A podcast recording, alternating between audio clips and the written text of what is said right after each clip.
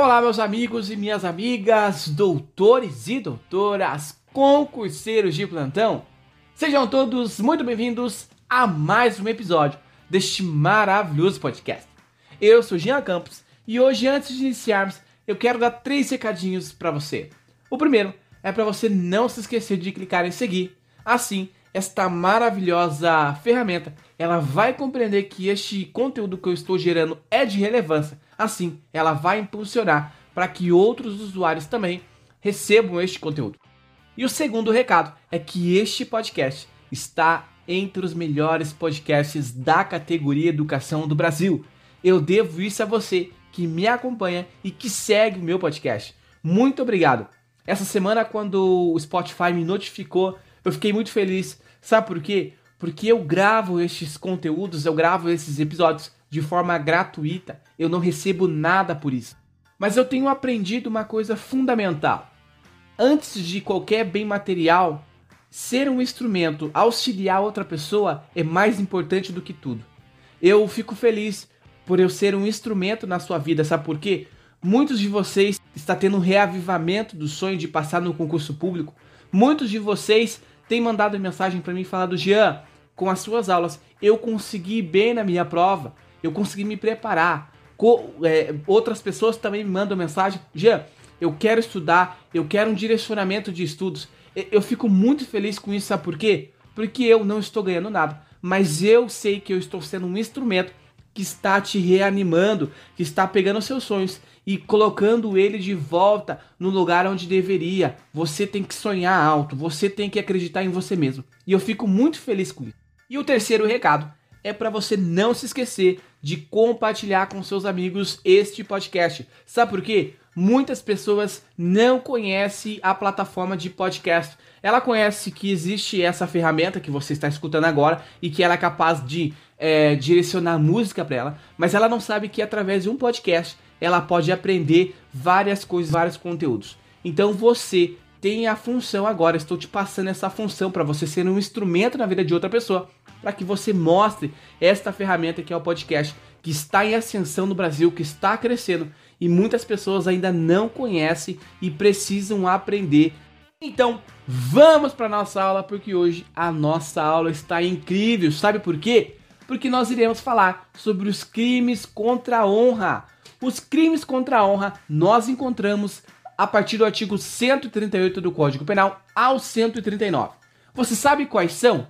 eu vejo muita dificuldade entre os alunos, até mesmo é, eu, eu, vejo na minha própria família, pessoas que não têm contato com o direito. É, às vezes um fulano fala, ah, mas você está cometendo um crime de calúnia contra mim. Falei, mas isso não é calúnia, isso é uma difamação, isso foi uma injúria. Eu fico pensando assim, meu Deus do céu, e agora? Será que eu falo para ela que ela, na verdade ela não cometeu? Aí eu acabo sendo chato. Mas você tem a obrigação de saber o que é um crime de calúnia, o que é um crime de difamação e o que é um crime de injúria. Outro dia eu estava acompanhando uma fase oral é, de um concurso para juiz e aí a, a pergunta do examinador foi exatamente isso: crimes contra a honra. Olha que fácil, olha que simples. A pessoa infelizmente não soube responder corretamente. Então vamos começar a nossa aula. Eu, eu vou passar para você as características que o, os crimes contra a honra possuem. Eles possuem oito características em comum. A primeira característica é que eles são crimes de forma livre. Isso significa dizer que sujeito que pratica esse crime, ele pode utilizar de qualquer meio que está disponível para ele, para que ele cometa esse crime. Ele pode utilizar qualquer meio, qualquer modo ele pode cometer esse crime. A segunda característica dos crimes contra a honra é que são crimes comuns, que quer dizer que qualquer um de nós, eu ou você que está me ouvindo, podemos cometer esse crime. Não exige uma qualidade específica do agente. Então, por isso, é um crime comum. A terceira característica é que são crimes formais. Quer dizer que o resultado naturalístico pode não acontecer, mas mesmo assim ah, ele vai se consumar. Por mais que o resultado naturalístico não se consuma, é, não aconteça, o crime vai se consumar. Por isso é um crime, são crimes formais, crimes de forma. também são crimes de danos. Que qual que é o dano lesionado aqui? A honra, a honra do sujeito. Poxa, caluniário, difamaram, injuriaram, é a honra do sujeito. Por isso é um crime de dano. A quinta característica é que são crimes unissubjetivos, subjetivos, sujeitos, que pode ser praticado por apenas um sujeito, mas estamos falando em via de regra, admite-se também a figura em concurso de pessoas. Pode ser praticado por mais de uma pessoa, mas em via de regra, unissubjetivo. Também são crimes unissubsistente, quer dizer que não permite o fracionamento do seu iter criminis. Não tem. Você que me acompanha, você sabe que eu sempre falo, ah, esse é um crime, é, é, esse é um crime unissubsistente. Por quê? Porque ele permite o fracionamento ou não permite o fracionamento. Aqui não se permite o fracionamento. O que, que é o fracionamento? Quer dizer que o sujeito ele comete várias condutas e no final do cometimento dessa conduta se tem um resultado que é a consumação daquele crime. Aqui nós não temos como fracionar. Sabe por quê? Porque uma vez que o sujeito imputou falsamente é, um fato definido como crime para um fulano de tal, ele já cometeu o crime de calúnia. A partir do momento em que ele difamou, é, imputou é, contra a reputação de outra pessoa, ele já cometeu um crime de, de difamação. A injúria ofendeu a dignidade de alguém, também. A partir daquele momento em que o sujeito abre a boca dele ou escreve lá na internet, lá e publica, faz é, com que a, toda a rede de comunicação saiba, a partir daquele momento ele já cometeu, já se consumou aquele crime. Mas aqui vai uma ressalva que também, a depender da forma que o crime foi cometido, admite-se o fracionamento. Não é uma regra, é uma exceção, tá bom? Só para você ficar ciente que também pode haver esse fracionamento, mas é uma exceção, perfeito? E aí nós chamamos de plurissubsistente. E por fim, para finalizar esse é, conjunto, né, de características iguais, os crimes contra a honra somente vão se consumar na forma dolosa. Apenas a título de dolo você pune o sujeito. Não tem como alguém cometer um crime de um crime contra a honra na forma culposa. Ah, foi sem querer que eu falei que ele cometeu um crime falsamente. Foi sem querer que eu falei que o sujeito cometeu um, um, uma, um fato ofensivo à sua reputação. Foi sem querer que eu injuriei alguém, é, feri o decoro, a dignidade de alguém. Não existe isso. Apenas aqui nos crimes contra a honra, você vai admitir apenas na modalidade dolosa, apenas a título de dolo, perfeito? Não vai se esquecer disso, por favor. E aí, quando nós vamos analisar no Código Penal, nós vemos a seguinte redação: calúnia, artigo 138, caluniar alguém, imputando-lhe falsamente fato definido como crime. Então você viu aqui que a calúnia é imputar alguém um crime falsamente. Eu tô falando que a pessoa cometeu um crime, só que na verdade é falsa essa afirmação. Eu estou criando esta mentira. Como que fica fácil para você compreender? Porque eu vejo muita gente confundindo calúnia com difamação e injúria. Lembre-se que a calúnia começa com C, C de crime. Então, quando eu cometo uma calúnia, eu estou imputando-lhe falsamente um crime contra a pessoa, falando que a pessoa cometeu um crime. Então, C de calúnia, C de crime. Você nunca mais vai se esquecer porque você vai assimilar agora a C de calúnia, C de crime, perfeito? E aí, nós temos é um crime de detenção que é de seis meses a dois anos. Então volta, volta lá nas outras aulas minhas, que eu já falei que quando você está diante de um crime punido a, com detenção, apenas, olha só, com detenção, não pode regime inicial, não pode juiz é, decretar lá o início da cumprimento da pena, de cumprimento da pena em regime fechado. Por quê? Porque não se admite. Porque um crime é punido a título de detenção e aí, nós vemos que no parágrafo primeiro, na mesma, na mesma pena, incorre quem? Sabendo falsa imputação, propala e divulga. E aí, você sabe, o sujeito, ele sabe que é mentira aquela, aquela imputação daquele crime que falaram que o sujeito cometeu, mas é mesmo assim, ela começa a divulgar. Olha só o perigo das fake news. Então, se você é, costuma nos seus grupos aí de WhatsApp, costuma a repassar informações que você não sabe, não checou direito a fonte, você poderá estar cometendo um crime, perfeito? E aí no parágrafo segundo, é punível a calúnia contra os mortos. Sim, senhoras e senhores, é punido sim. Ah, mas você fala, mas mas se o morto já tá morto, e aí, quem que é o titular? Ué, vamos lá, nós estamos falando de crimes contra a honra.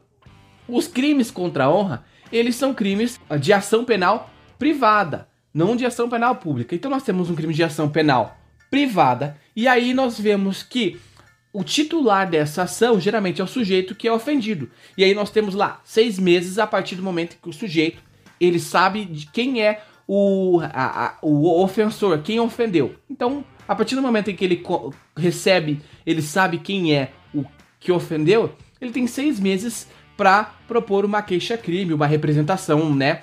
E aí nós temos aqui que é punível contra o morto. E você fala, magia, mas se o morto já está morto, quem que é o titular?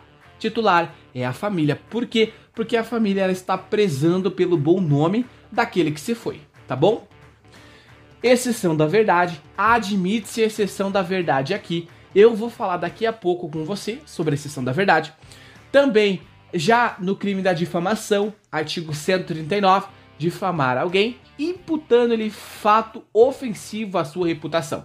Então nós vemos aqui que o sujeito que pratica esse crime o crime de difamação, ele imputa um fato ofensivo a outra pessoa. Ele fala: olha, mas o fulaninho ali, você sabia que ele tá pulando a cerca? É, ele tá traindo a esposa dele. Aí eu tô cometendo um crime de difamação. Eu tô imputando um fato ofensivo à reputação de outra pessoa. Aqui cabe a exceção da verdade. Já vou falar com você também sobre a exceção da verdade.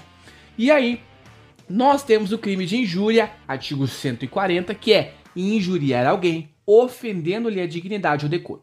Aqui você compreende que é, eu vou ofender a dignidade ou decoro de alguém.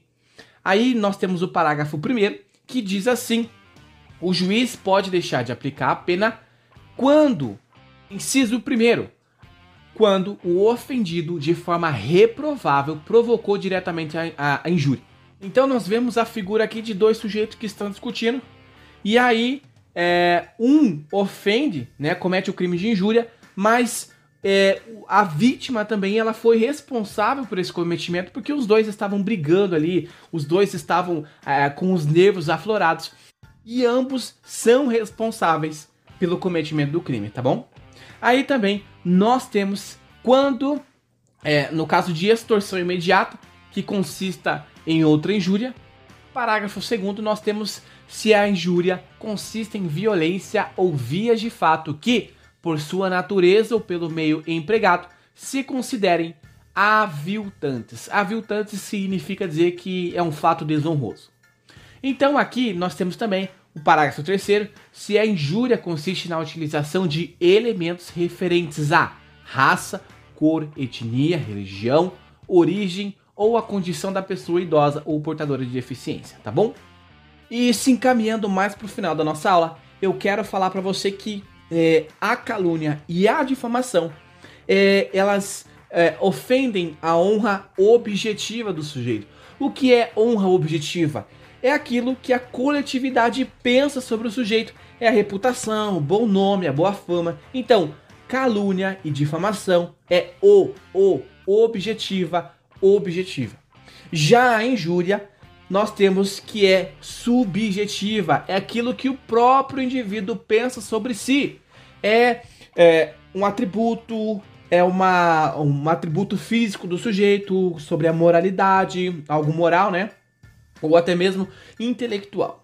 Aqui na injúria, nós temos que lembrar que você, alguém imputa algo é, abstrato, vago ou uma qualidade negativa do ofendido. E já lá na difamação e na calúnia é um fato certo, concreto e determinado. Então, recapitulando, calúnia e difamação é objetiva e injúria é subjetiva, tá bom?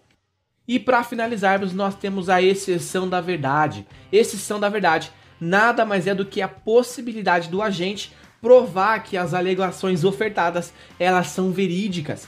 Aqui sempre é cabível a exceção da verdade no crime de calúnia. Então, no crime de calúnia é cabível sempre. Já na difamação, nem sempre. Sabe por quê? Porque ela somente é cabível quando a vítima for funcionário público e essa calúnia, essa difamação, ela vier em razão do cargo dela. Então, quando você está falando de, de, exceção da verdade no crime de difamação, só cabe contra funcionário público e em razão do cargo. Na injúria, nunca cabe exceção da verdade. Quando cabe exceção da verdade? Nos crimes de calúnia, sempre vai caber. Difamação, somente quando for funcionário público em razão do cargo. E na injúria, nunca cabe. Perfeito? Meus amigos, esta foi a nossa aula de hoje, o episódio de hoje. Muito obrigado a você que me acompanhou até aqui. Não se esqueça de clicar em seguir, não se esqueça de compartilhar com seus amigos.